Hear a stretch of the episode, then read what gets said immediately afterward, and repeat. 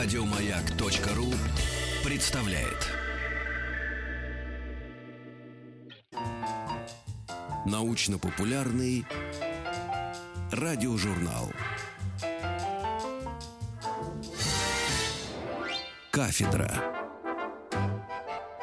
Еще раз большое спасибо вам, друзья, за то, что ваши приемники настроены на частоту радиостанции «Маяк», за то, что вы листаете вместе с нами научно-популярный радиожурнал «Кафедра». Меня зовут Игорь Ружейников, и автором всех материалов «Кафедры», разумеется, являюсь не я, а наши гости.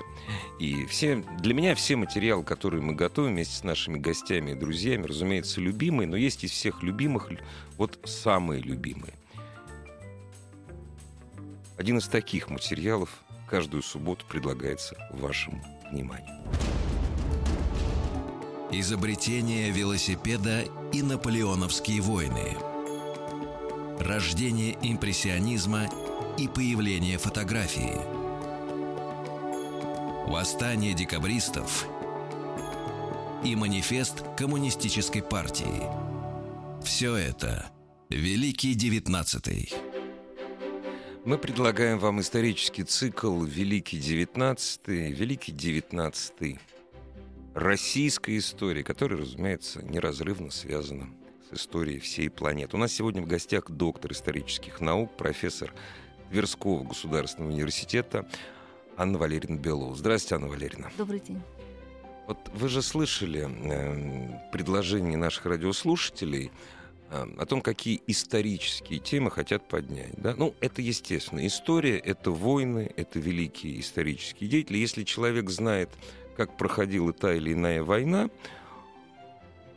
в его понимании он уже представляет исторические, мало того, исторические процессы, да, может их объяснить, он представляет, как жили люди 50, 100, 200 лет назад, чудовищное абсолютно заблуждение. Я как-то посчитал, вот 19 век, он для России не очень мирный. Ну, не очень. Много было войн. Вот. Воевали даже при Александре Третьем миротворцы. В процентном отношении военное время к мирному занимало 7,5% всего. Все остальное время Россия жила в мире. И внутри себя, и со своими соседями. И даже во время войны, страшной, допустим, разрушительной войны 1812 года, подавляющее большинство населения Российской империи к войне не имело никакого отношения. Люди рождались, жили и умирали. О жизни женщин дворянского сословия, вот как раз вот первой половины XIX века мы с вами поговорим сегодня с вашего позволения. Да, это очень важно и интересно для меня. Вы знаете, вы затронули э, очень существенную методологическую проблему на самом деле.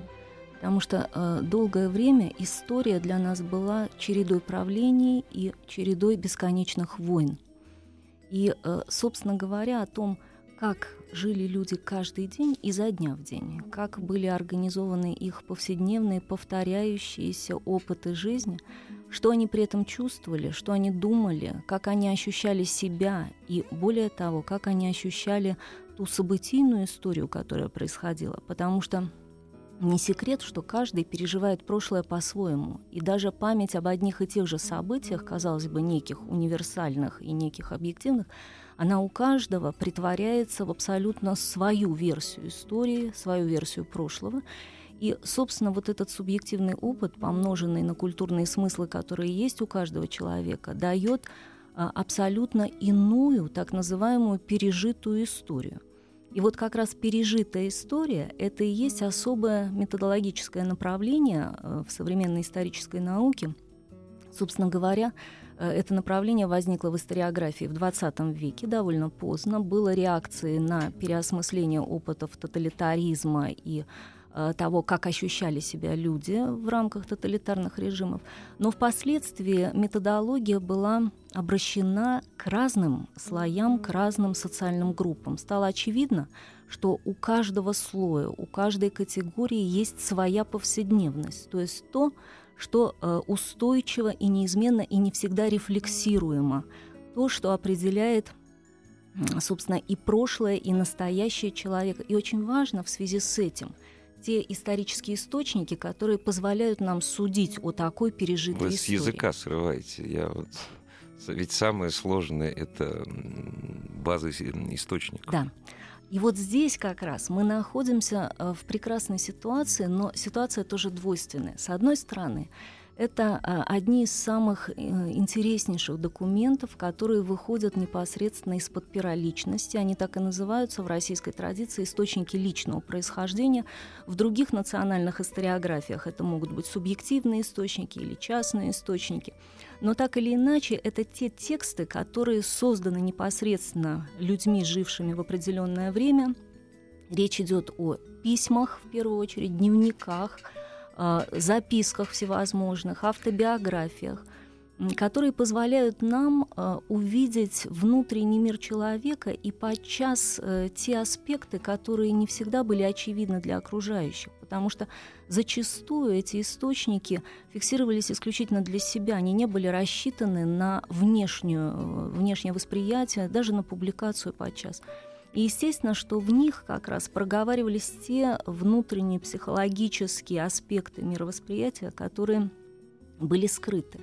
Более того, если мы говорим о женских текстах, именно об источниках личного происхождения, написанных женщинами, то здесь еще одна важная проблема возникает. Для женщин это единственная подчас в то время возможность социальной самореализации. Вот, и мы теперь переходим. Вот я прошу прощения, я не дай бог не перебиваю, просто знаете, основная задача программы и Великий XIX, и всей нашей кафедры — это не рассказать о, а заинтересовать. Потому что, дай бог, один процент мы с вами осветим в этом часе. Ну, конечно, вот, ну вот мы да.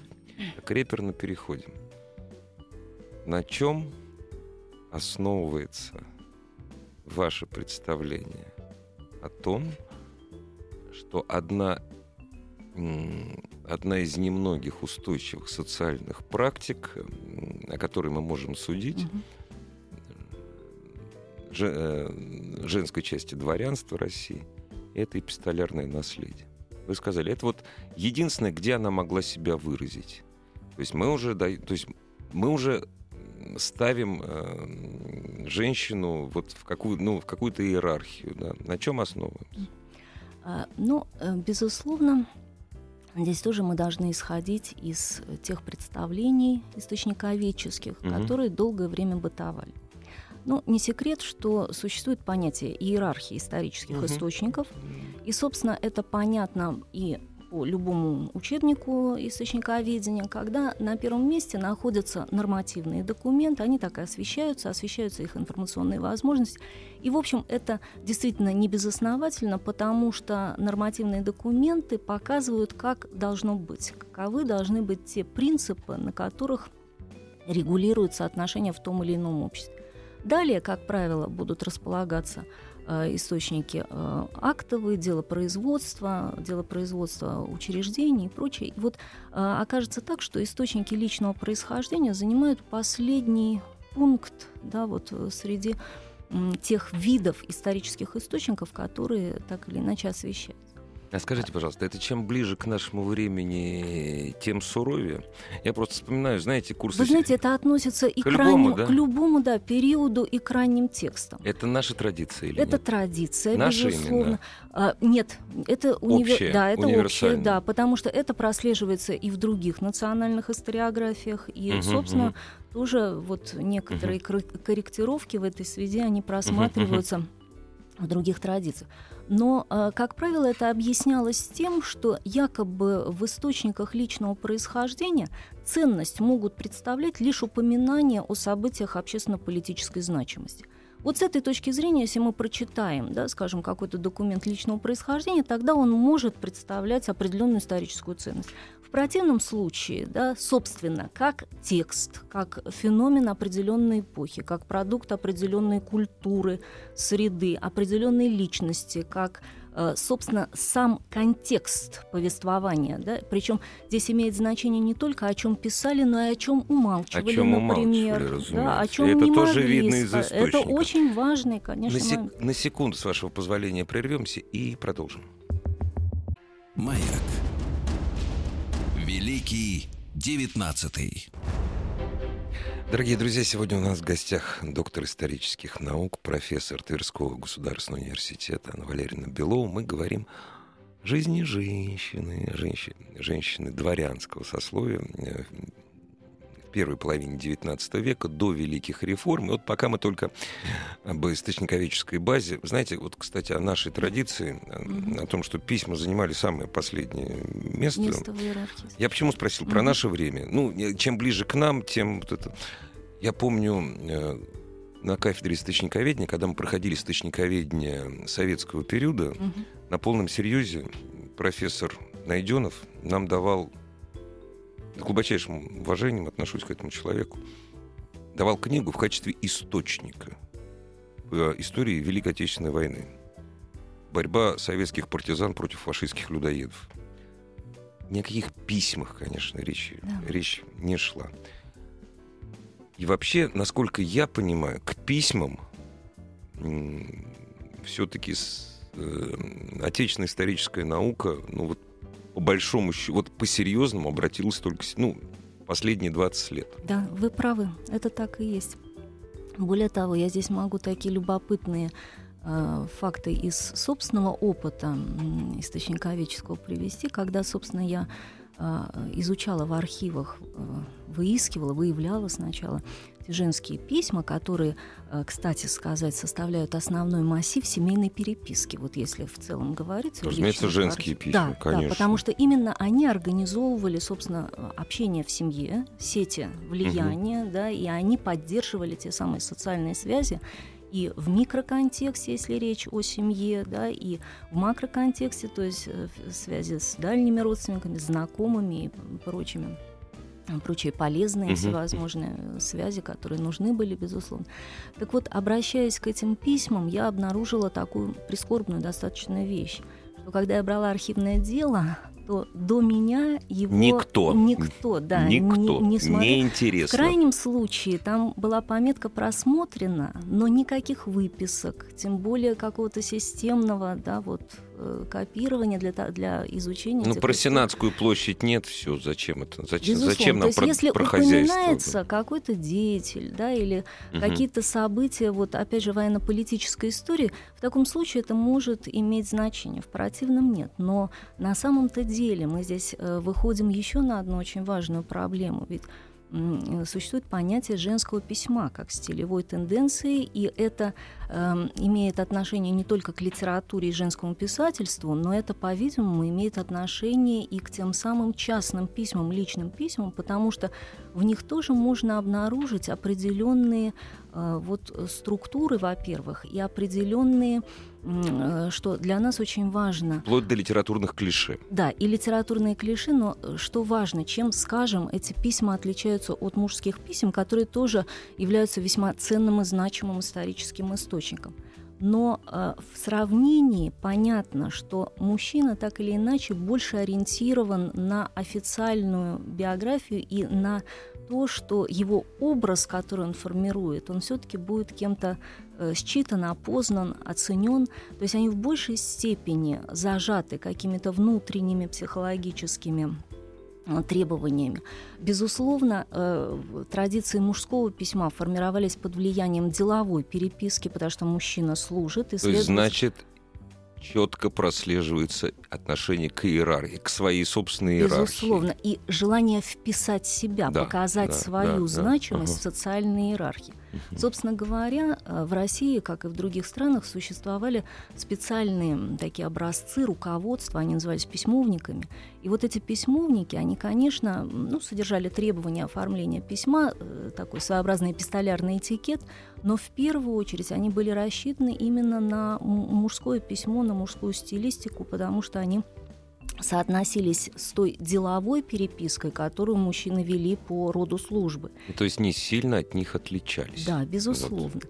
И вот, э, собственно, их личность зачастую не прорывалась на странице того, что они писали, в отличие от женских писем. Которые не были связаны столь жесткими рамками. Да э, ввиду своей э, другой включенности во все социальные да, процессы. Да, да включенности в служебную иерархию угу, и угу, вот этим угу. требованиям. И ограничением своего ну, рода. Да.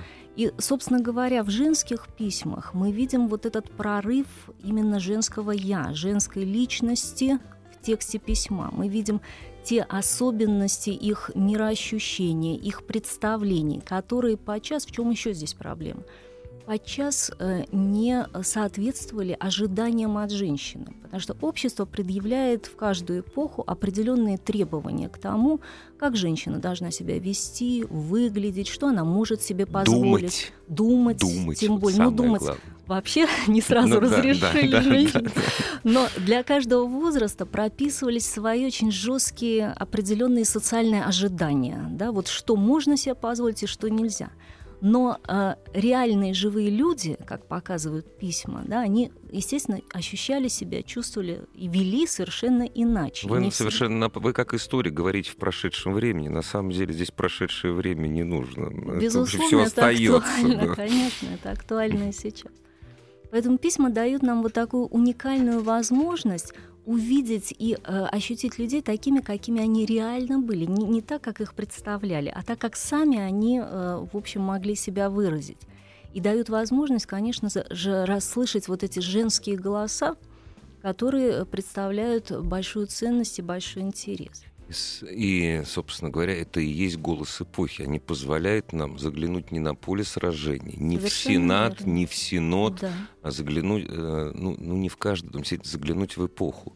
И картина эпохи без этого, ну она, как она фраг... пиксельная, фрагмент, да, как, ми... как не, ну, минимум, не ну, полный, да в условиях Знаете... того, что э, женская часть общества, да, это ну минимум половина, которая была исключена не только из, в общем, да, так, картины исторического прошлого, но исключена из, из изучения. Из изучения, да. что самое важное, да, и досадное, и, конечно, вот эти все деформации, они должны быть как-то компенсированы. И как раз источники личного происхождения позволяют это сделать, безусловно.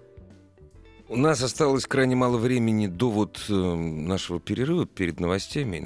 Я успею задать только один вопрос, который, ну, наверное, прос... наверное пространного ответа не требует. Насколько я понимаю, основной э, массив это русский язык. А, вы знаете, источники и по-французски написаны, uh-huh. и по-русски, uh-huh. но есть очень интересная особенность, что э, после войны 12 года, и непосредственно это тенденция, которая выявляет себя уже к 20-м годам 19 uh-huh, uh-huh, века, uh-huh. женское письмо становится преимущественно русскоязычным. Объяснение? Объяснение, э, во-первых, это сознательный отказ и уход от французского, французского языка, языка из соображений национальной да, солидарности. Ну, это, наверное, да, патриотизм, это, здоровый патриотизм. Ведь известно, да. что дворянки отказывались от э, французских да, платьев да, да, и от да. того, чтобы говорить по-французски, не только из соображений соображений безопасности, но нет, именно нет, нет. из это соображений здоровый патриотизма. Патриотизм, да. Да. И плюс это расцвет, золотой век русской литературы и влияние в том числе Пушкина и других авторов э, вот этого периода, и даже тех, кого мы называем сейчас писателями второго ряда, тем не менее они повлияли на как раз формирование Женщины опять были, были впереди России всей. Лунин э, свои объяснения писал на языке, который знал лучше всего письма. Он писал на французском. Вот. Да. А женщины к русскому перешли быстрее. Быстрее. Прервемся. Кафедра. Изобретение велосипеда и наполеоновские войны. Рождение импрессионизма и появление фотографии. Восстание декабристов и манифест коммунистической партии – все это Великий Девятнадцатый. Друзья, спасибо за то, что вы с нами. Доктор исторических наук, профессор Тверского государственного университета Анна Валерьевна Белова сегодня у нас в гостях. Сегодня у нас на кафедре. Мы говорим о, ну да, это, наверное, частной жизни. Частной жизни половины Лучшей половины. Ну, как, ми... как ми... Не, если мы говорим о дворянстве, в общем, конечно, не половине, гораздо меньше. Ну, лучшей половины ну, с учетом общества. того, что женщин всегда больше статистически, да? В XIX веке их было больше где-то на 7%, сейчас где-то да. на 9-11%. Ну, 9-11%. Половина, конечно. Вы когда вообще впервые подошли к этому гигантскому массиву, массив действительно гигантский, пистолярный, да? Вы готовились сделать какие-то... От... Что... То есть вы что-то хотели открыть. То есть, знаете как, история хочет доказать это. Или для вас это была терра инкогнита, табула раса, не терра инкогнита, табула раса абсолютно. Ну, табула раса нет для, как для профессионала, но тем не менее.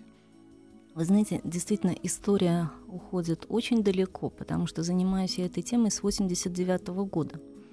И тогда, надо сказать, вообще дворянством даже, историей русского дворянства не принято было ну, интересоваться. Да. То есть это тема, которая была, в общем, идеологически, да, под неким таким запретом. В общем-то, там были, безусловно, работы Троицкого, которые посвящены связи дворянства и абсолютизма. Но это, опять же, в контексте вот, э, там, анализ э, табеля о рангах, в контексте мужской иерархии. Да, То есть да, да. интереса к женской личности в тот период, да, вот в таком в массовом да, порядке не проявлялось, и были, безусловно, э, ну, те, кого я считаю своими предшественниками, да, и те, которые позволяли себе ставить это, эти вопросы, это и Павлюченко, которая занималась судьбами жен-декабристов, да, конечно, Наталья Львовна Пушкарева, которая как раз вот в 80-е написала свою первую знаменитую монографию о женщинах Древней Руси, Григорий Тишкин, это профессор Петербургского университета, который впоследствии уже организовывал замечательные конференции как раз о женщинах и связях э, культур даже, то есть там шло взаимодействие российской и европейской культур, и вот на фоне этого э, он всегда приглашал интересных очень ученых, которые рассуждали о тех или иных проблемах, связанных с историей женщин. Но тем не менее, когда вы к этому обратились... Когда я к этому обратилась, мой интерес Дорогие был... друзья, 89 год, это называется... Вот все вот эти факультеты были, они были идеологические да. в 89 да. году. Когда мы приходили, нам так и говорили, вы поступили на, на идеологический, факультет. факультет. Вы тоже помните, ну, да? как, извините, у нас стипендия была, mm. знаете, больше, чем, допустим, на филфаке. Ну, в смысле, не на философском, mm. а на ну, у нас была стандартная, но вот эта фраза, она а нас история КПСС самая большая стипендия была. Вот, вот так вот.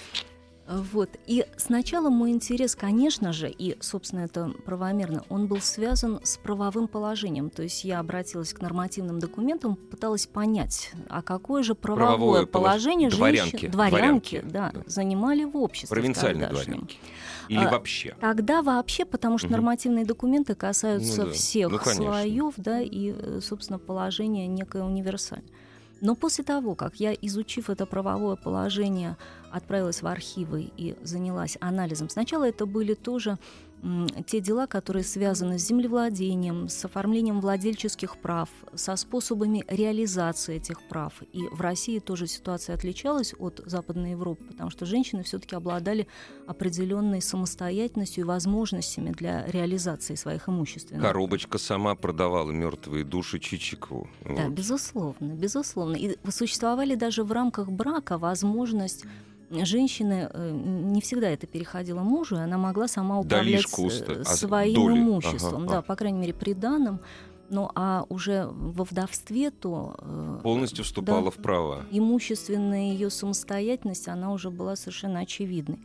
И вот здесь как раз тоже меня заинтересовали такие необычные вещи, как, скажем, э, дворянки, которые оставались, а семьи были многодетными, напомню, да, и вот те размеры семей, размеры потомства, которые вот э, я, например, по источникам наблюдал, ну, максимально это 22 ребенка. Представьте себе. Я не верю, этого не может быть. Ну, это просто не может ну, быть. Ну, вот с точки да, зрения, да, да, да, если мы так да, э, просчитаем по годам, в принципе, угу. это весь репродуктивный период, весь период фертильности. Я прошу женщина... прощения, кроме репродукции, казалось бы, ничего не остается вообще. Казалось бы. Или не каза, или так и есть? Вы знаете, вот а, опять же мы должны принять во внимание высокую детскую смертность. Да, понятно, что... 22 родившихся, а не выживших.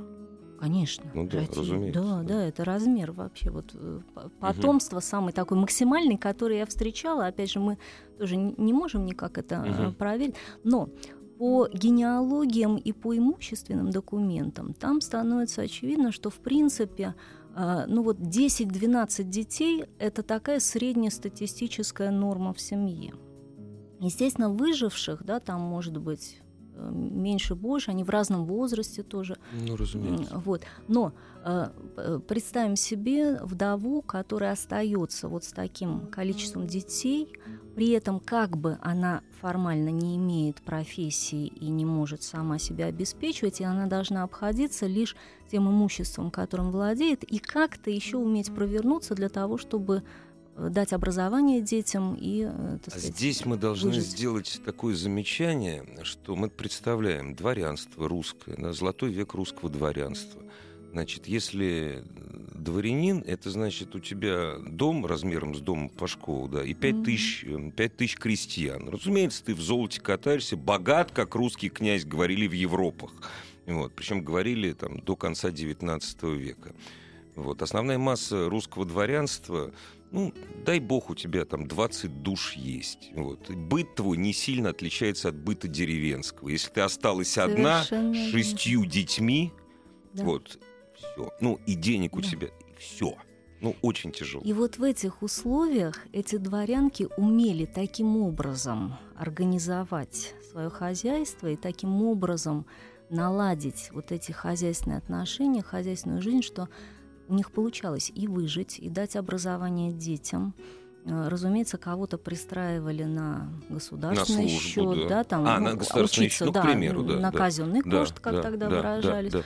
Вот, но кому-то давали и домашнее. Кстати, домашнее образование было дороже, разумеется, Конечно. чем институтское, потому что дома нужно было, естественно, оплачивать эти образовательные услуги гувернеров, а в учебном заведении там можно было пристроить, в общем, ребенка, да, и не заботиться дальше. Но впоследствии, конечно, речь шла о налаживании социальных связей, о попытках пристроить и устроить да, на, там, и на службу, да, и на какие-то, если касалось дворянских девушек, то организовать партию. Вот насчет партии. Ладно, молодые люди, их можно стар, то есть понятное дело, куда их пристраивать. С этими, с девочками тоже понятно, но ведь на это деньги нужны.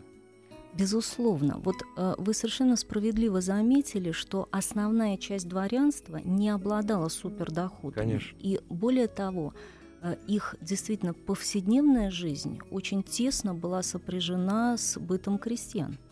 И, э, собственно, вот одна из моих идей, э, один из тезисов, то, что культура дворянства носила традиционный характер – идеи о вестернизации, о степени западного влияния в дворянской культуре, они иногда ну, э, даже преувеличены, может быть, мифологизированы. Мифологизировано есть, скорее. Да. да, безусловно, это было, но касалось это э, достаточно узкой прослойки пред, придворного да, круга, да. аристократии, угу. которая имела ресурс влияния и действительно относилась к элите тогдашнего российского общества, то есть способна была оказывать влияние на принимаемые решения. То, что касается основной массы дворянства, которая составляла как раз обитателей провинции, а это по большому счету вся территория mm-hmm. России, там, где было да, дворянское да, землевладение, да. они как раз составляли категорию мелкого и среднепоместного дворянства. Это не слишком зажиточно, это, можно так сказать, сведение концов с концами, то есть они все время выживали. Отсюда проблема задолженности, которая в XIX веке очень актуальна для дворянства. прежде всего по ипотеке, да? Э, ну, задолженность, всего. да, вы знаете... Ипотека — это немножко ра... другое, это не то, что сейчас, дорогие друзья, Там ипотечные разные залоги. моменты, и тоже очень любопытно, разные отношения. Если, например, мужчины зачастую, для них делать долги, это был даже не некий такой вызов ну, да. и своего рода да, бонтон, да. то для дворянки это всегда проблема, потому что она думает о том, как ей это отдать. Слово стыд. Стыд. Да. Безусловно, вот эти э, и нравственные тоже, конечно, категории, они в большей степени, возможно, женщинами э, переживались и переносились на свою собственную личность, в общем, и на детей. Я прошу прощения, очень, ну, для меня это очень важный вопрос. А mm-hmm. вот насколько э, существовало ли табу э, в русском дворянском обществе на повторный выход замуж при э, овдовении? Вы знаете, вот как бы такого не было, да, то Нет, есть как не бы было, не было, вот не Ланская, было- все да, нормально. не вот, было да. явного, да, такого запрета, как, скажем, мы, то есть не было ригоризма такого вот жесткого, как мы это видим в европейской Ну вот традиции, там, осужди- вот средневековой. Такое легкое осуждение было или вот как вот? Ситуация двойственная. С одной стороны, э, некоторые дворянки предпочитали не выходить повторно замуж, потому что только овдовев, они обретали рес- Свободу, ресурс вообще социального влияния. Ну, То есть они могли свободу, принимать да. Решения Да, сами, да. ни с кем не советуясь, не слушаясь ничьих подсказок, ни, ни и так далее. Но это, Это- хорошо, когда у тебя есть поддержка. да, есть, это тебя один деньги, момент. там все. И, как правило, это касается более возрастных дам, которые уже, в общем-то, э, испытывали удовольствие от манипулирования часто членами семьи и вот Та возможности... самая княгиня Мария Алексеевна. во- возможности внести интригу, кому она завещает свое имущество и так далее. Но, конечно, когда речь идет о дамах средних лет, то они выходили замуж, но это был совершенно другой э, брак и другая модель отношений. То есть, конечно же, это были более равноправные отношения, поскольку в первый брак дворянки, вступая в достаточно раннем возрасте, имели разрыв по возрасту с мужем и Социальная находились зависимость сразу была. да? Социальное и не только социальное, это и психологическое давление. Подчас бывало так, что мужья э, годились в отцы, Ну и да, там три- иногда- 35-40 лет. Это, в общем, Да. уже пожилые люди да, считалось. в общем, они воспринимали этих своих юных жен как детей, нисколько не стесняясь вот детей, и они как бы для них были Мгм. Одного Не порядка. имеющие права да. взрослого голоса. А жена, скажем, обращаясь к мужу по имени отчеству на «вы» всю жизнь, то есть тоже э, ощущала эту дистанцию, эту дистанцию никто не пытался снять или преодолеть. А вот второй брак, который уже заключался по собственному выбору, конечно, здесь тоже спорный момент, какие мотивы в основе выбора лежали, да, то есть кто-то для того, чтобы поправить, может быть, имущественное положение, как-то там э, заручиться какими-то Ради связями. себя, ради детей. Но больше примеров того, что женщины хотели именно обрести внутреннюю гармонию, счастье и общение с мужчиной на равных. То есть, э, как То, чего правило, не было в пе- частенько не было в Конечно, первом браке. Конечно, вот это интеллектуальное родство, Мгм. интеллектуальная близость, которой не было и не могло быть в, первой браке, в первом браке, потому что отношения изначально были неравноправные да, по многим параметрам. Во втором браке они обретали, и это действительно примеры удачных. И э, в письмах дворянок да, там совершенно другая риторика возникает. И ощущение от того, как они начинают себя воспринимать сами, собственные э, все свои устремления, все меняется. Совершенно другая ситуация. Вдова Грибоедова выбила на его пам- на памятнике, который стоит на его могиле в Тбилиси, в Тифлисе, выбила другой год рождения для того, чтобы снизить возраст своего сильно превосходящего по годам. Да, это на мужа. самом деле такая вот, с одной стороны, проблема для того времени, Ну, а это- с другой это стороны, данность. это Это данность, да, данность. тогда это было так. Кафедра. Великий девятнадцатый. Анна Валерьевна, насколько, насколько откровенны, понятное дело, что это общий вопрос, насколько Мгм. откровенны э, дворянки русские были в своих письмах? Даже не в дневниках, в письмах. Знаете, тоже вопрос на самом деле очень интересный, потому что, а, с одной стороны, у них в голове были табуированы, естественно, Конечно. некоторые вещи, да, которые в принципе стали допустимы и вообще вербализуются да, только в эпоху победившей сексуальной революции, уже, там, пре- скажем, как- в конце 20 Прежде всего, это вопрос взаимоотношений полов. В смысле, сексуальные вопросы, прежде Совершенно всего. да. точно, И да. Несмотря на новую Лоизу, которую Да. уже, казалось бы, все Да. читали, уже все равно темы были табуированы. да? Совершенно верно. Вот эти вопросы сексуального воспитания, или как сейчас э, Мгм. в науке принято говорить, сексуального просвещения Да, дворянок, вопрос, с одной стороны, жизненный, потому Ну, что кон- нет, его не может Нет, обойти. потому что жизненный он. это, да. это из жизни, Это да, жизнь. вопрос. Жизни То есть нет. Никакие эфемизмы, как бы, Ну да, да, здесь да. не, Не работают, невозможно. да. то есть это все равно то, с чем каждый неизбежно Да. должен столкнуться.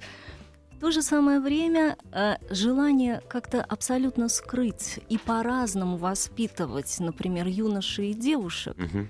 То, что было допустимо для юношей, и то, как их погружали в эту сферу и давали им возможность да, как-то вот на- нащупать какие-то вещи и обрести себя, совершенно не работало в случае с дворянскими девушками. Более того, Э, любопытен факт, что, скажем, в крестьянской среде, казалось бы, это среда другого да, социального уровня, но уровень свободы и допустимого поведения, и в том числе сексуального просвещения, был э, шире и репертуар возможностей Да не больше. то слово шире, не то, То слово. есть Если еще брать было- южно-русские губернии, дорогие друзья, ну, это правда.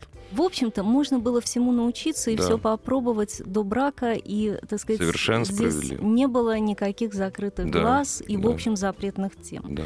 Более того, там была аргументация, были мотивы, что нужно даже убедиться в том, что данная, да, скажем, девушка, она будет вот э, э, репродуктивно эффективной. да, не просто такой- фертильно, да. репродуктивно. Да, репродуктивно да. эффективным Да. субъектом М. брачных отношений. А в дворянской среде все было иначе. То есть запреты были жестче, при том, что, конечно же, реальные отношения, они были разные. И, собственно, Вопрос. как-то- да, Во-. Не, вопрос, источник, о которых мы узнаем, а если в письме одно, а реальные отношения были другие, ну, наверное, источник где? Вот вы знаете, здесь любопытно сравнить мужские мемуары и женские, или мужские письма и женские. Потому что то, о чем не пишут женщины, о том, как известно, говорят мужчины. Не, я не зря новую Лоизу вспомнил. Это же роман, это правда Франция, но это же роман в письмах как раз. Вот. Романы — это вообще особая тема, потому что считалось, для того времени это считалось достаточно вольной Да, литературой, конечно. которая может растлить вот э, юных дворянок, и им запрещали, как известно, Да. читать романы, Да. не говоря о том, что вообще литература, которая подлежала прочтению дворянской девушки, она сначала прочитывалась кем-то из взрослых членов семьи, как правило, это отец, гувернантка, и потом со слов гувернантки отец либо разрешал, либо запрещал. Причем речь касалась, речь шла в данном случае не только о каких-то вот действительно там билетристике, о романах, но даже об общественно-политических произведениях. Ну, собственно То говоря, и то, философские труды. И вот. то, и другое — это толстые журналы. Это не, вы не думаете, что это книги обязательно. Книги, ну, это толстые журналы. Было там и то, и то, и это. И все Да. это сначала прочитывалось главой семейства. Конечно, конечно. И, собственно, вот эта семейная цензура, она ограничивала доступ к информации. И это а, тоже один из э, трендов тогдашнего воспитания. То есть, Инфантилизм, в общем. в общем, безусловно, даже, даже э, точно, Мгм. именно это Мгм. точное слово, это инфантилизм, это ограничение от реальной жизни, отделение от знания того, как в действительности строятся отношения между людьми, какие есть аспекты этих отношений,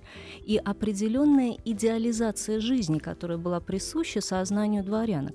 Особенно, конечно, это касалось выпускниц институтов, потому что в институтах они вообще помещались в искусственную некую закрытую среду, Не зря Ну. слово появилось, ну, институтка. Да, это особый тип, это особый тип, над которым, в общем-то, потешались в- в обществе, потому что действительно эти девушки-институтки, они вообще отличались очень странными представлениями, а, совершенно оторванными от действительности. И на это делалась ставка. То есть мы помним, когда возникли институты, и тогда как раз планировали создать новую породу отцов и матерей. То есть по задумке Да, Бецкого да, это да. так и было. И, естественно, их ограничили э, в общении с реальными родственниками, с реальной социальной средой. Нормальная монастырская система такая, Это да. абсолютно. Не случайно, кстати говоря, Смольный институт, да, он в помещении Смольного Да, монастыря. да, То есть вот эта корреляция, она здесь является А если еще глубоко учесть- символичной. Если еще учесть, что институтки — это люди, занимающие... Ну, скажем так, это дети, дочки родителей, у которых не было много денег, чтобы получать Конечно. домашнее образование. Конечно. Вот, и отношение общества к институткам, прежде всего мужского общества, оно было, ну, мягко говоря, своеобразным. Вы знаете, вот мы с вами только начали разговаривать, а время-то уже закончилось. сожалению. С одной, с- да не то слово, с одной стороны, вроде как недалеко живем, вот, но все-таки Тверь. Значит, мы давайте останемся с вами на связи, такой плотной, крепкой, нас не порочащей. Мы вас ждем в гости, разговор о русской жизни XIX века. Мы с вами продолжим в этой студии, с вашего позволения. Спасибо. Вам спасибо. Жду приглашения. Дорогие друзья, у нас в гостях была доктор исторических наук, профессор Тверского государственного университета Анна Валерьевна Белова. Спасибо вам за то, что вы были на кафедре. Еще больше подкастов на радиомаяк.ру.